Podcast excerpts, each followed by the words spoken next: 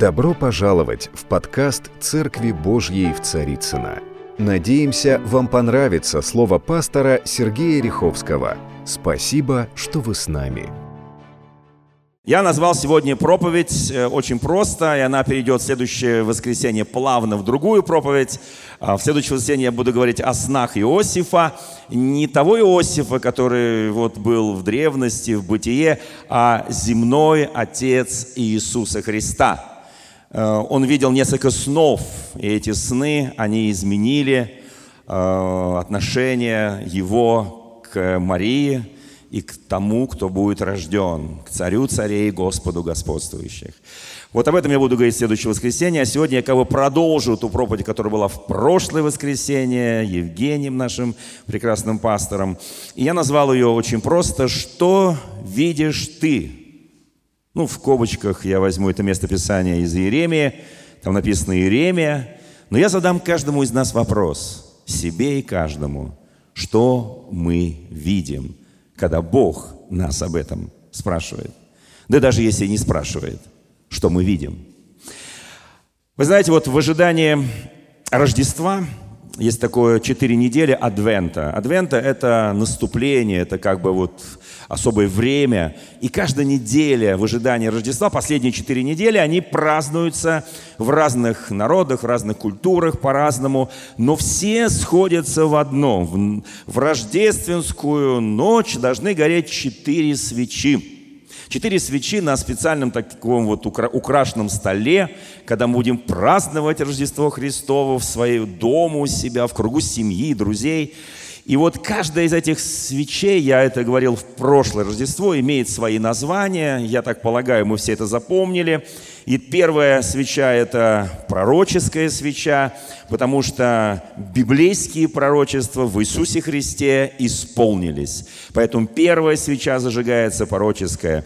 Вот если бы мы, ну мы в основном тоже будем праздновать и 25, и 22, и 7 января, поэтому вот как раз вот первая такая неделя пророческая.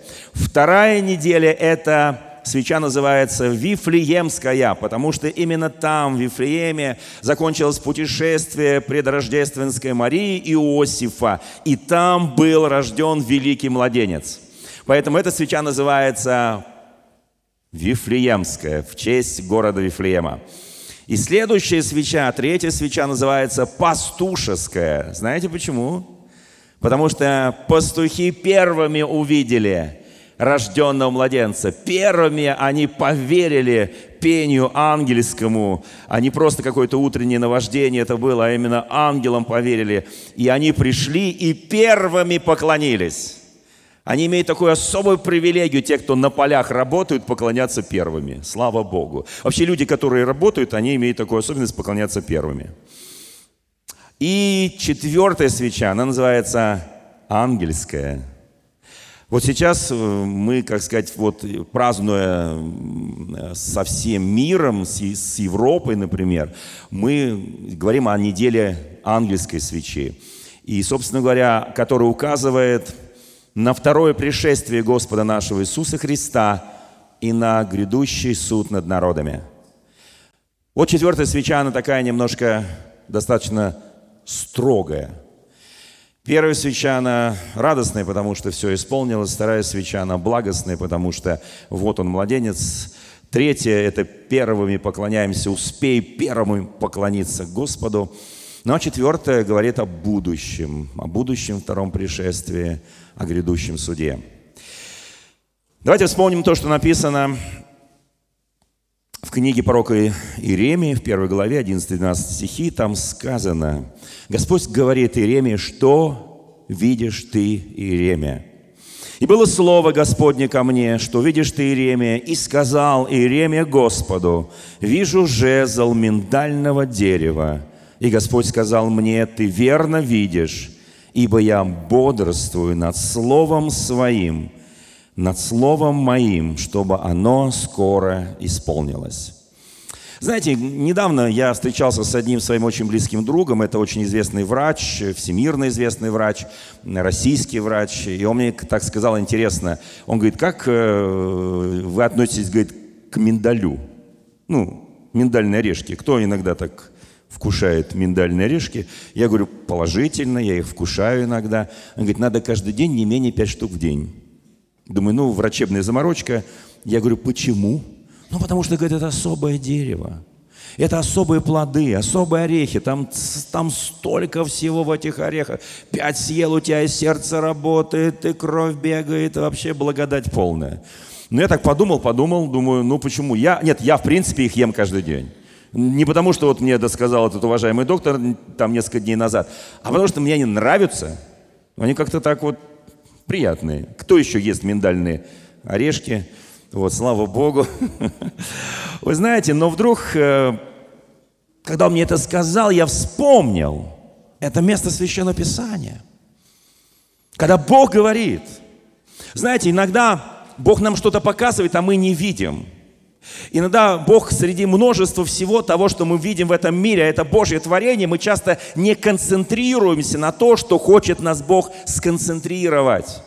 И вот в данном случае Бог показывает вот этому пророку, начинающему, еще молодому, еще неопытному, потому что там и написано, что если ты будешь малодушествовать, я посрамлю тебя. Поэтому не малодушествуй и будь смелым, говори, пророчествуй. И сегодня Бог говорит церкви, не малодушествуй, говори об Иисусе Христе, пророчествуй об Иисусе Христе, потому что мир нуждается, мир голоден сегодня истинным Словом Божьим и истинным откровением. И когда Бог тебе что-то показывает, Бог хочет, чтобы ты сконцентрировал свой взгляд на этих вещах. И он говорит, что ты видишь? И Бог ему показывает. Жезл, ветвь миндального дерева. Что ты видишь? Все понимают слово жезл, я чуть позже скажу, что это такое. Это не просто веточка. Ну, говорит, ну это веточка, такая палка из миндаля. Отчасти верно, но только отчасти. Вы знаете, друзья мои, и Бог говорит, я хочу, чтобы ты увидел миндальное дерево. И чтобы ты понимал, ты, говорит, видишь хорошо? Он говорит, я хорошо вижу. И теперь ты должен знать, что это означает. Я бодрствую над словом моим, чтобы оно скоро исполнилось. Итак, э, в древности, еще в библейские времена, был такой город Луз. Помните, там проходили караваны, проходили люди. Это город, э, это арабское название, он упомянут в Библии много раз. Еврейское название этого города – Вифиль, город Луз – по-арабски слово «лус» означает «миндаль». Я хочу, чтобы вы понимали какие-то вещи. Вы знаете, всегда где-то творится история, всегда нужно видеть ключевые события Библии, Евангелия, чтобы понимать божественное откровение для последнего времени. Мы часто пропускаем мимо, а Бог концентрирует наше внимание на том, чтобы мы увидели, что Бог сегодня показывает людям – Сегодня особое время, 21 век, когда Бог хочет вернуть людям былое действие Святого Духа и силу откровения. Я буду говорить 29 числа видения на следующий 2020 год. Но сегодня позвольте мне кое-что сказать. У, у, в еврейском языке есть а, особое слово, означающее а, миндаль. Это слово называется шахет или шахат. Извините, я просто э, хочу, чтобы мы не, ну, не язык учили, а смысл, смысл этого слова. Оно означает, само название менталь означает бодрствовать, не спать, быть на чеку. Само слово менталь так означает. И когда Бог говорит пророку, ты понимаешь, что я тебе показываю? Он говорит, я понимаю. Потому что в их традиции, в их языке именно миндаль означает не спать, бодрствовать, исполнять. Знаете, миндаль имеет особенность, если кто был на, на Востоке, миндаль всегда весной просыпается первым. Он чувствует, пришло время пробуждения. И миндаль реагирует, он первым из всех растений, из всех деревьев, он начинает цвести. Вы знаете, вот даже в храме Божьем было сделано светильники наподобие миндального дерева. Вот это слово «бодрствовать», потому что раннее цветение. Бог, бодрствующий над Словом Своим, чтобы оно исполнилось. Вы знаете, есть в книге чисел очень страшная история о восстании части людей, которые вышли с Моисеем из Египта в землю обетованную, они потребовали демократии, они потребовали, что мы тоже все тут избранные, и что Моисей, нам тебя слушать особой причины нет.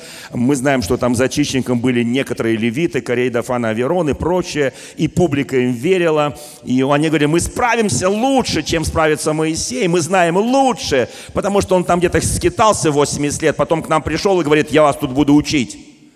Не надо нас учить, у нас демократия. А Бог всегда теократия. Вы знаете, друзья мои, когда Бог начинает что-то делать, Бог берет символы. И Бог через эти символы показывает людям божественное ведение, откровение. Давайте посмотрим, что там на, произошло на самом деле. Там была вся эта верхушка левитов погибла. Но восстание не утихло. Тогда по повелению Божьему вопрос был поставлен на голосование – кто ходит на выборы, поднимите руку. Кому нравится голосовать? Отдавать свой голос. Вы знаете, первым это сделал Бог. Мы думаем, там демократию, туда-сюда, там какие-то вот мы там выбирали в советское время и в постсоветское. Ничего подобного. Бог показал пример. Но Бог отличается. Вы знаете, чем отличается Бог? Бог отличается тем, что Он стал главным выборщиком. Есть такое понятие выборщики. У нас его в России нет, а там есть. Мы в России тут все выборщики, мы все выбираем, нас выбирают, помните, да? Иногда это не совпадает, песня даже такая есть. Послушайте, друзья, у нас очень часто это не совпадает, но, но выбираем. Вы знаете, друзья мои, и вот в чем заключен этот вопрос. Бог сказал, но если вы не понимаете, что вы восстали против раба моего, против откровения, которое я дал, против пути народа Божьего Израиля, то я покажу вам чудо. И это чудо связано с миндалем. Это очень интересное чудо. И там в Священном Писании написано, тогда Бог поставил вопрос на голосование, и все стали предлагать своих кандидатов. Их предложили 12, по одному от каждого колена народа Божьего Израиля. 12. Слава Богу, скажи, слава Богу, есть из кого выбирать. И каждый из них был достоин. И племя каждого, колено каждого предложило своих. Это нормально. Они, видимо, свои какие-то программы сказали. И тогда Бог сказал, Пусть на каждом жезле, который будут они иметь в руках, и потом они положат этот жезл перед лицом Господа в ковчег откровения, где я являюсь сам, и кого я изберу, того жезл расцветет. И я успокою ропот сынов Израилевых, которым они ропщат на меня и на Моисея с Аароном. И потом жезл – это не просто обычный посох, не просто палка, на которую мы опираемся. Жезл – это больше оружие. Длина его около метра. С одного конца он заметно толще, нежели с другого. Ну, проще говоря, это такая дубинка. Она не только оружие, но и символ власти. Послушайте, 12 жезлов, 12 символов власти были положены пред Господом в скинию собраний, там, где находился ковчег завета – Туда положили 12 вот этих жезлов.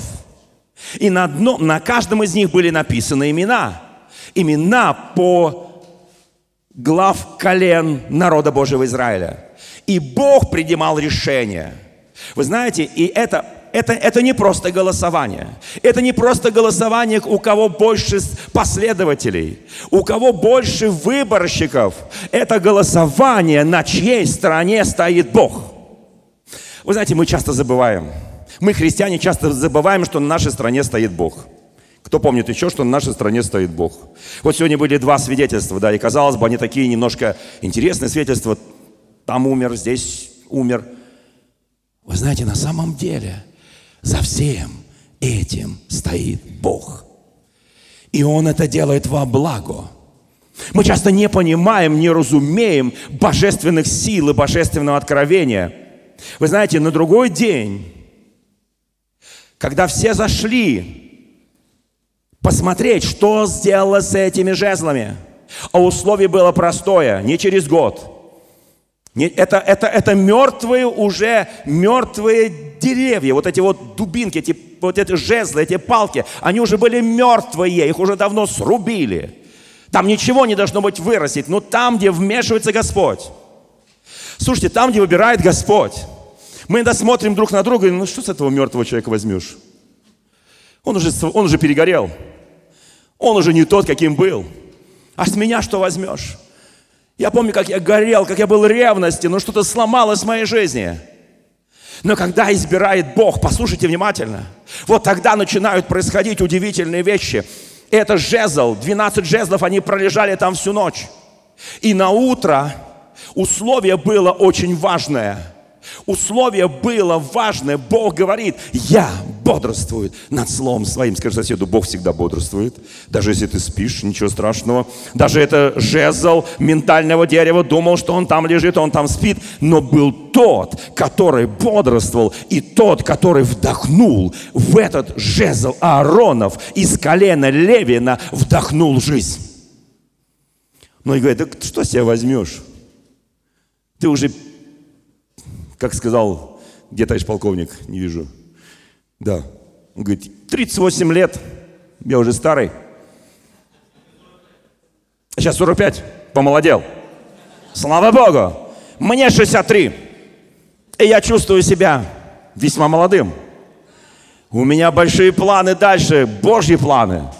Я не хочу сдаваться, я не хочу себя чувствовать каким-то, знаете, таким замшелым стариком, у которого там пень уже остался, уже, уже ростков нету. Я, не, я себя чувствую очень сильным. Скажи соседу, я себя чувствую великолепно. Я жезл, скажи, я жезл миндального дерева. Я себя чувствую, меня положили в ковчег завета, и там ночью что-то происходит. И когда, послушайте, когда ты заходишь в свою тайную молитвенную комнату, когда ты начинаешь молиться, как молился Моисей, там у крышки ковчега, где два херувима направили друг другу крылья, и когда он приходил туда молиться, он получал божественное откровение. Когда ты заходишь в свою комнату, ты получаешь такое же божественное откровение. Знаете почему? Потому что ты живой ты живой. А если даже тебе сказали, ты уже умер, все, мы на тебя крест. О, крест это хорошо, когда на тебя ставят. Плохо, что-то другое там поставят. Ты живой. Послушайте, и здесь написано, на другой день вошел Моисей в скинию откровения. И вот жезл Ааронов от дома Левина, теперь внимательно слушаем, одни, одни, как сказать, глаголы, расцвел в одну ночь пустил почки в одну ночь, дал цвет в, один ночь, в одну ночь и принес плоды миндаля в одну ночь. Мы все хотим знамений. И, конечно, когда он выносит – Жалко, здесь я пока еще не знаю наши технические возможности. Обычно я прошу изобразить знаменитые картины, как выходит Моисей с жезлом Аарона, и он цветущий, и там и цвет на нем, и плоды, и все одновременно. И он расцвел. И тогда все сказали, о, это жизнь. И его положили потом, куда? Кто помнит, куда положили расцветший жезл Ааронов? В ковчег. Манну туда положили, жезл, скрижали, потому что это величайшее знамение, кого Бог избирает. Скажи соседу, тебя Бог избрал. Тебя Бог избрал. Не человек тебя избрал, тебя Бог избрал. И не надо вот выглядеть так, как будто Он тебя не избирал и думать о себе. Вы знаете, что ты видишь, Иеремия, я вижу, что вот этот символ миндального дерева есть божественное исполнение его пророчества. Он положил на меня свою руку, и он доведет меня до конца.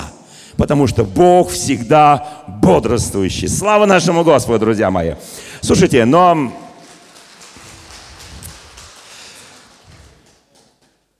Миндаль – символ еще и бессмертия в Библии.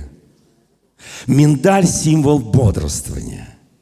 Рассветший жезл показал нам. Вы знаете, вот сколько он там лежит, мы не знаем сейчас, где ковчег, но поверьте, он такой же, как в то, в то утро, когда он расцвел. Поверьте, он такой же. И манна, которая там лежит, если будет найден ковчег завета, мы можем ее прям кушать. Потому что это присутствие Божье. Там все свежее. Там все... Это вот, спасибо, вот, вот он выходит, вот он выходит, и там и плоды, и цветочки, все одновременно. Слава Богу! Послушайте, друзья мои, знаете, когда Иов в В 42 главе прошел через все страдания. 42 это последняя глава книги Иова. Пройдя через все страдания, получил личное откровение не о страданиях, о живом Боге. Когда мы проходим через страдания, мы получаем откровение не о страдании, мы получаем откровение о живом Боге. И это большая разница. О, Христос терпел нам велел. Да, так и есть русские народные пословицы. Но мы получаем откровение не о страдании, мы получаем откровение. Вы знаете, Христос взял на себя всю нашу боль, все наши грехи, все наше беззаконие и властно подверг их позору на кресте, чтобы мы имели жизнь и жизнь с избытком. Послушайте, мы получаем откровение о живом Боге. Вот о чем мы получаем откровение. Он говорит в 42 главе, 1-2 стих, «Знаю, Давайте скажем вместе. Знаю, что ты все можешь. И что намерение твое не может быть остановлено. Твое намерение не может быть остановлено. О, если бы мы верили, что миндаль – это символ Божьего постоянства, символ Божьего откровения, символ Божьего слова, что бодрствуй над словом своим, мы бы по-другому строили свою жизнь. По-другому. И он говорит, я знаю теперь. Он говорит, нет, я не знаю. Он мог сказать, я знаю тайну страданий, я знаю тайну эм, э, проказы, саркомы, там, когда кости все истлели, когда тело все. Он говорит, нет. Мои глаза увидели его исцеленным. Я теперь знаю тайну его власти и тайну Его силы. Я получил откровение, намерение Божье. Не может быть остановлено. Нет места беспокойству и тревоге, потому что Бог дает божественный мир, и Он все это совершает по изволению своей божественной воли, чтобы мы не роптали. И не говорили, Бог, правильно сказал Андрей, он больше не задает вопрос, зачем, почему, это дилетантские вопросы. Слушайте, языческий царь Навуходоносор, он понял, он сказал, ты вечный, пресносущий. Ты ставишь князей, поставляешь князей, снимаешь князей. Нет человека, который бы был вне твоей воли. Если он покоряется и подчиняется твоей воле, к римлянам Павел пишет в 11 главе стих 36, «Ибо все из Него, все им и к Нему». Все, давай скажем, все, что в этом мире существует, если я посвятил свою жизнь Иисусу Христу, все от Него исходит, все им наполняется, и все к Нему возвращается. Аминь. Слава нашему Господу. Откровение, 1 глава, 22 глава, там написано, я есть альфа и омега, начало и конец, первый и последний, прошлое, настоящее, будущее, вне времени, вне расстояния, вне времени, вне расстояния. Вы знаете, я сегодня ехал сюда, и вдруг сказали, что американцы, военные американцы придумали, что могут депортировать, не депортировать, наверное, экспортировать, как-то так, телепортировать любого человека в любую часть мира за один час – Слабая у них технология. Иисус может сделать это в мгновение ока. Еще долго им работать. Вот, они, конечно, пугают там э, своих как бы мнимых врагов, но нравится им пугать. Вы знаете, кто знает, что Иисус Христос вчера, сегодня, во веки тот же, Он наше прошлое, наше настоящее, Он наше будущее. Послушайте, и Он вечно сущий, Он вседержитель, Он альфа и омега, начало и конец. Кто скажет аминь? Аминь, слава Богу. Послушайте, мы не можем выйти с вами за пределы Бога. Он был до нас, Он будет в наше время, и Он простирается дальше в вечность. Кто понимает? Он был до нас, он был в наше время, и Он до конца сущий, вечный Бог. Нам важно понимать, что Бог берет на себя ответственность за все, что Он начал. Кто верит, что Бог в начале бытия, в начале первого написано «в начале», в начале – Бог берет ответственность за начало, за продолжение и за будущее. Он альфа и омега, он начало и конец, с него все начинается и им заканчивается. Аминь. Я понимаю, мы думаем, а где мы тут, да? Вы знаете, Он на себя берет ответственность. Господь никогда не начинает что-то, что Он не собирается довести до конца. Кто понимает? Он никогда не начинает что-то, что Он не собирается закончить. Когда Бог что-то начинает, когда Иисус что-то начинает, Он обязательно закончит. Скажи аминь. Иов это знает. Поэтому эта книга не о страданиях, это книга о познании Божьих путей. Вот о чем книга Иова. Послушайте, Бог никогда не оставляет свои цели незаконченными, ему нет необходимости остановиться на полпути и сказать, я не знаю, что мне с этим делать, я в тупике. Вы себе можете представить такого Бога, который до середины дошел? Люди его запутали полностью. Он говорит, я в тупике. Я не знаю, куда дальше двигаться. Послушайте, ему не нужно говорить, не могу закончить то, что начал делать. Таких слов нет в Божьем словаре. Кто скажет аминь?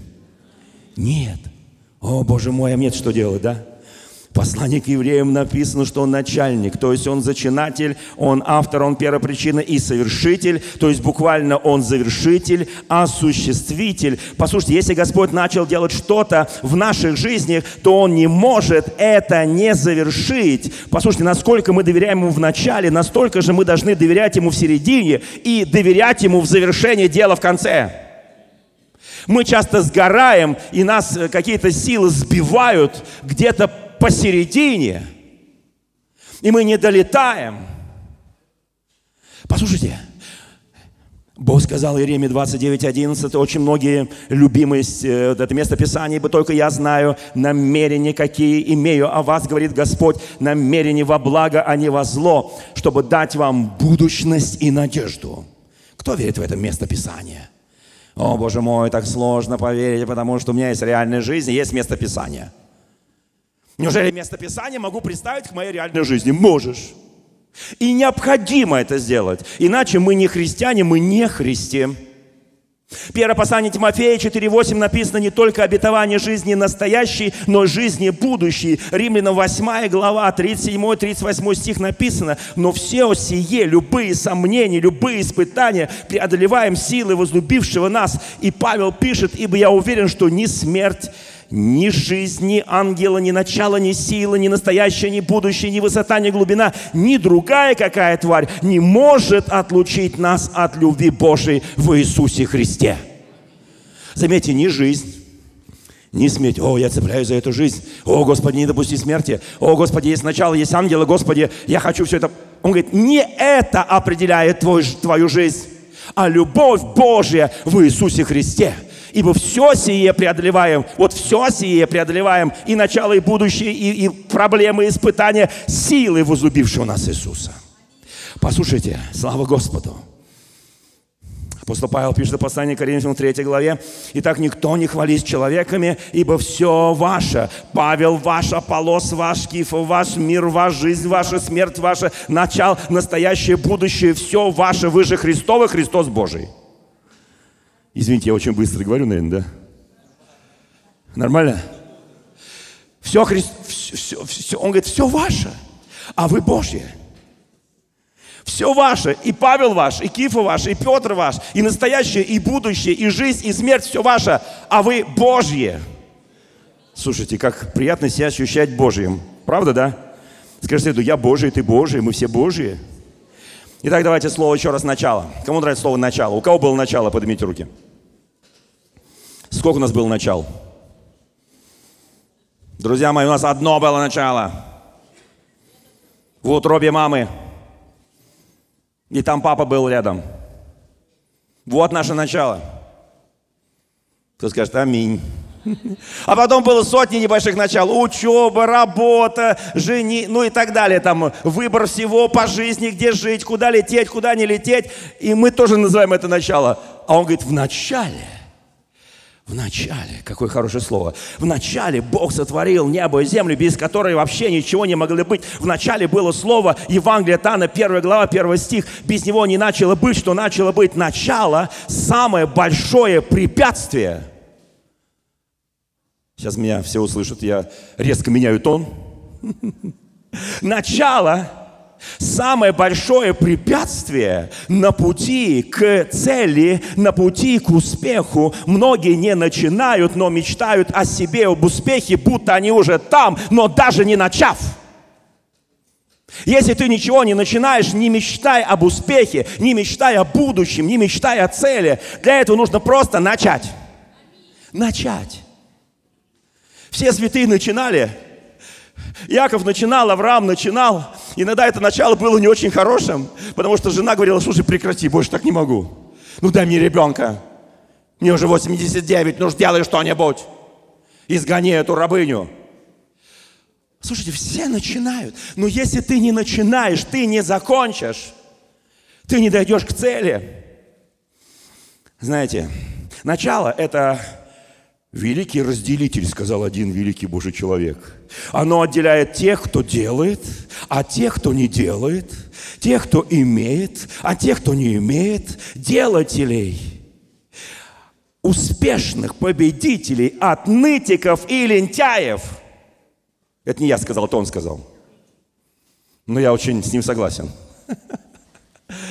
Послушайте еще раз. Начало, оно великий разделитель, который разделяет бездельников от делателей – Послушайте, это те, кто делает, и те, кто не делает, те, кто только мечтает и никогда не начинает. А если начинает, быстро бросает. Но Бог, который говорит, я альфа и омега, начало и конец, Он начал и Он закончил, потому что перед Ним всегда жезл миндального дерева. Он говорит, посмотри на муравья, посмотри, как он работает, у нее царя, посмотри, как он работает. И я такой же. Бог говорит, я такой же. Все, что я начинаю, я довожу до конца. Все, что Бог начал в тебе, Он доведет до конца. Бог, это будет больно, больно. Это будет несколько неуютно, неуютно. Но Он доведет это до конца.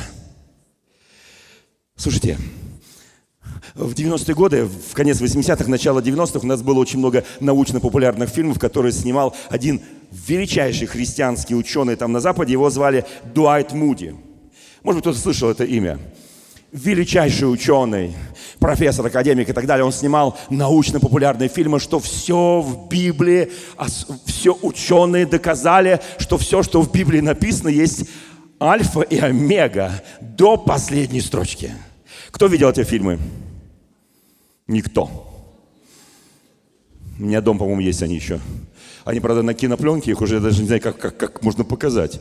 Надо как-то их оцифровать, наверное. Есть, есть в интернете. В интернете есть. Фильмы Муди. Запомните, друзья мои. Самый лучший, который мне там нравился, это про пчел. То, что то, что он там открыл про пчел, даже не, за, не знали пчеловоды. Пчеловоды посмотрели, сказали, да, теперь мы знаем. Вот что он сказал. Кто знает, что апостол Павел всегда говорил, начни с себя. Кто помнит? Начни себя, вникай в себя, вникай, помните, да, с себя. Скажи соседу, я буду вникать теперь в себя. Я начну с себя. А теперь я скажу, что сказал драгоценный брат, профессор. Вот что он сказал. Он сказал, если... Апостол Павел пишет. Помните, что Павел пишет? Он говорит, бедный я человек, кто меня избавит от всего тела смерти? Хочу делать добро, не делаю, потому что... Потому что лентяй. Потому что грех догоняет меня.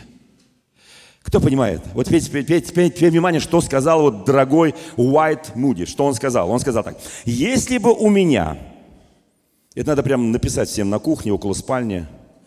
Если бы у меня была возможность, а у нас она есть, и у него тоже, надавать пинков по известному месту тому, кто больше всех виноват в моих проблемах – надавать пинков по известному месту тому, кто виноват во всех моих проблемах, то я неделю не смог бы сидеть на этом известном месте.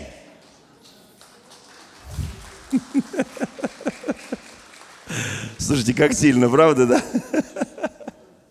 Начни с себя. Слушайте, начало, это самое... Слушайте, кто видел акулу? Извините, мне такая сегодня проповедь, она чуть-чуть позже закончится. Простите меня, у нас там большой перерыв, поэтому все, все, все нормально. Народ пока еще не будет заходить на следующее служение. Слушайте, друзья мои, акулу кто видел? Есть, вживую, в аквариуме, на ВДНХ, понятно. А пираньев, кто видел пиранья? Маленькие рыбки пиранья. Вы знаете, у этих двух хищников есть одна особенность. Они всегда идут на кровь. И есть одна особенность. Они всегда идут на кровь. Однажды они сильно обожглись, когда они впились в окровавленное тело Иисуса Христа. Они пошли на эту кровь, но они проиграли. Весь ад восстал на него, кровь Иисуса Христа текла с Голговского креста. Она текла на эту землю. И они, все эти пираньи, все эти дьяволы, все эти темные силы, все эти акулы, они впились в него и проиграли. Скажи аминь. Они проиграли, потому что кровь Иисуса Христа очищает нас от всякого греха, от всякого беззакония. Они проиграли. Но послушайте, когда ты кровоточишь желчью, опа, когда ты кровоточишь обидами, горечью, непрощением, не непроходящей болью, похотью, ненавистью, нелюбовью, зачем потом мы удивляемся, что эти акулы и эти пираньи кошмарят нас, эти силы тьмы кошмарят нас каждый день? Чему удивляться-то? Если ты кровоточишь не любовью, Послушайте, Он отдал себя за нас, Он излил себя за нас. Если ты кровоточишь добродетелью, милосердием, состраданием, никакие пирани, даже если они будут пытаться пить твою кровь, они погибнут от первого, от первой капли твоей крови. Но если ты кровоточишь не тем, если желчь, горечь, обида, непрощение, если ты ходячая боль, Послушайте, не удивляйся. Кто знает, что успех можно измерить? Христианский успех можно измерить. Кто знает, что христианский успех любого христианина можно измерить? Написано в Священном Писании. Откровение, правда, да? Да, как это измерить, успех христианский? Вообще, Господь там все, потом придем, там он разберется, да? Вот. Пусти меня, Господи, войти вратами. Вот, смотришь так, щелочка приоткрылась, пытаешься залезть. Размеры не позволяют. Ну, в общем, потому что там узкие врата, узок путь. Знаете, когда я, когда я кровоточу желчью, обидами, я, я, я так раздуваюсь, что мне пройти на узкий путь не получается. Друзья мои, вот я сейчас, у меня просто нет времени уже это читать, но я просто скажу, где, где это написано. Апостол Павел пишет, что мой успех в Боге – это вы в Господе. Это такое самое простое. Итак, скажи соседу, через кого пришли люди к Богу? Слушайте, нам нужно поднять просто знамя евангелизации, знамя нашей миссии, знамя проповеди Евангелия. Наш успех в Боге – это те, кто, он, Павел говорит, это вы в Господе, это мой успех в Боге. Ну, это самый такой вот, как бы, э, скажем так, вот такое общее, общее, потому что мы все проповедуем, мы, через нас приходят люди к Богу, слава Богу. Поднимите руку, через кого хотя бы кто-нибудь пришел. Ну, хотя бы дошел до угла церкви. Пусть пока еще не вошел, но уже дошел. Благодать такая, да? Слушайте, у нас есть такое понимание, что в следующий год нам Господь не зря это дал место. Чтобы оно умножилось, то есть стало в два раза больше, в три раза больше, я не знаю, сколько раз больше. Мы сделаем столько служений, сколько будет надо и здесь тоже. Потом перейдем в другое место. Слушайте, друзья мои, так вот, самая такая притча, которая говорит о, том, что, как измерять успех, это притча о талантах в 25 главе Евангелия от Матфея. Дал одному пять городов управления, когда уехал, э, отплыл в, в другую страну. И каждому дал, там есть место хорошее писание, каждому дал по силе его. Знаете, вот сил, э, силачи меряют там э, мышцы, бицепсы, трипецы, и все они там меряют. Говорит, у меня такие бицепсы, у меня такое вот там здесь, у меня это кубики, там все такое, квадратики. А христиане меряют чем? По силе каждому Бог дал пять городов управления, два таланта, пять талантов, там и города тоже были и так далее. И дал один талант. Вот как меряет Бог. И тому, кому дал пять, умножил и стало еще пять, это вот десять. Кому нравится умножать? Кто любит слово «начало»? Слово «начало». Потому что вначале всегда глаза, глаза вот такие, э, боятся, глаза боятся, но руки делают. И ты начинаешь это делать, да? Послушайте, глаза боятся, руки делают. И вот здесь начинается самое интересное. Послушайте, самое интересное. Он говорит, у кого два, сделал четыре. Бог говорит, верный, верный, верный, дайте ему еще больше, дайте ему еще больше. А то говорит, я спрятал, я сохранил. Он говорит, негодный, лживый раб. Его успех равен нулю. Он сохранил этот бедный талант, который Бог ему дал не для него лично, а для умножения богатства своего Бога. Он дал ему для того, чтобы расширить Царство Божие, расширить эту землю для Господа. Вот для чего он дает таланты. Нам, мы думаем, он дал талант для меня. Я буду лучше, я буду известный, я буду вот там, вот там, вот там везде. Нет, Бог дал для того, чтобы он был везде. Чтобы жезл миндального дерева, который будет перед твоими глазами, он говорил тебе всегда, Бог бодрствует на слово своим. И ты источаешь, не кровоточишь желчью, а ты кровоточишь любовью, благодарностью, милосердием, бл- бл- благами Божьими, дарами Святого Духа. Вот что из наших уст должно выходить. Послушайте, слава Богу. Вы знаете, я сейчас буду заканчивать проповедь. Писание написано, 1 послание Коринфянам, 3 глава.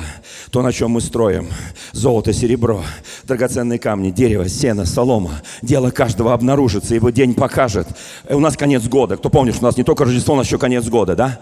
Потому что в огне открывается огонь, испытывает дело каждого, какое оно есть. Дело устоит, получаешь награду, нет, сгорит, потерпишь урон. Впрочем, сам спасешься как бы из огня. И я спрашиваю еще раз вместе с Господом, что ты сейчас видишь? Видишь для своей жизни. Если перед тобой жезл миндального дерева, который говорит о бодрствовании Господа над своим словом, и то, что Он тебе сказал в начале, в начале твоего пути, Он доведет до конца. Не, ты, кто хочет спастись из огня? Вот просто ничего не делаешь, и тебя так это все рухнуло, все, что ты строил, из сена, соломы, все оно рухнуло, и Бог тебя просто спасает, там у тебя уже опаленные волосы, у тебя там уже вообще все опаленное, Он тебя с трудом оттуда вытаскиваешь, ты говоришь, наконец-то спасся. Я не хочу такого спасения. Я не хочу спасаться из огня. Я не хочу кровоточить желчью. Я хочу кровоточить добродетелью. Я хочу кровоточить любовью. Послушайте, друзья мои, это очень важно. Что ты видишь сегодня? Вы знаете, что видит Бог, как вы думаете? Вот что видит Бог. Знаете, однажды Бог посмотрел на усталую. Люди смотрели на нее усталая, в борьбе за любовь своего мужа, бесплодную, но еще красивую, 89-летнюю Сару. И все сказали, Бог на ней поставил точку. Она засохшая, этот миндаль.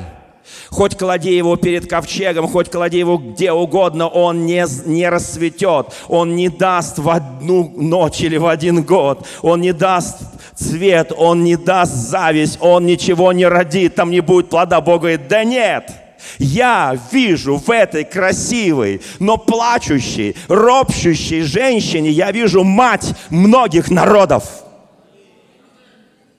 Спроси Бог, что ты видишь во мне? Что ты видишь во мне, Бог?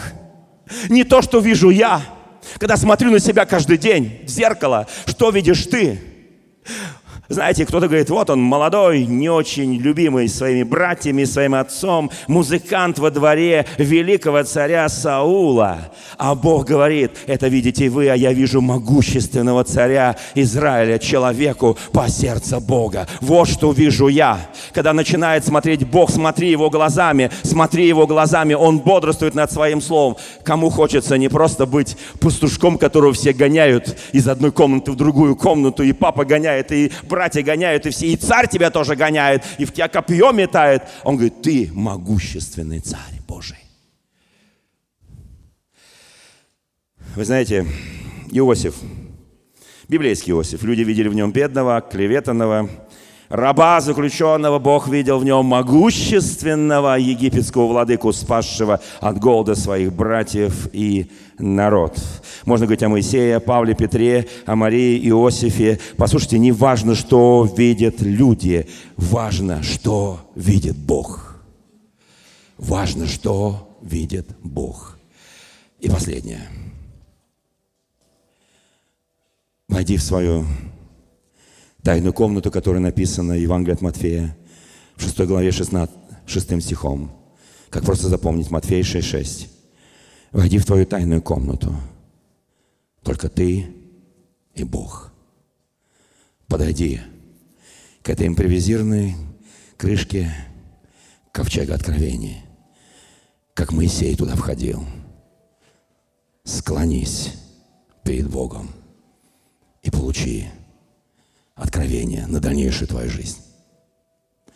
Что ты хочешь делать с тем остатком твоей жизни, который у тебя еще есть? Получи откровение от Бога. Кто готов сегодня попробовать? Завтра попробовать. Войти в свою тайную комнату. Остаться один на один с Богом. Никаких раздражителей. Там только ты и Бог. И ковчег откровения. И расцветший жезл Моисея. И манна, которой питался народ Божий. И скрижали закона. Ты заходишь туда, и ты получаешь полноту откровения. И ты выходишь оттуда другим человеком. Люби Бога, люби церковь, люби служение, люби свою семью, люби свой дом, люби своих близких. Не кровоточь неправильными ранами, неправильной кровью. Скажи, Иисус, я готов начинать. Я, видимо, что-то пропустил. Но я готов начинать. Впереди у нас Новый год. Я готов идти дальше, Господи. Дорогие друзья, спасибо, что были с нами. И до встречи на следующей неделе на подкасте «Церкви Божьей в Царицына.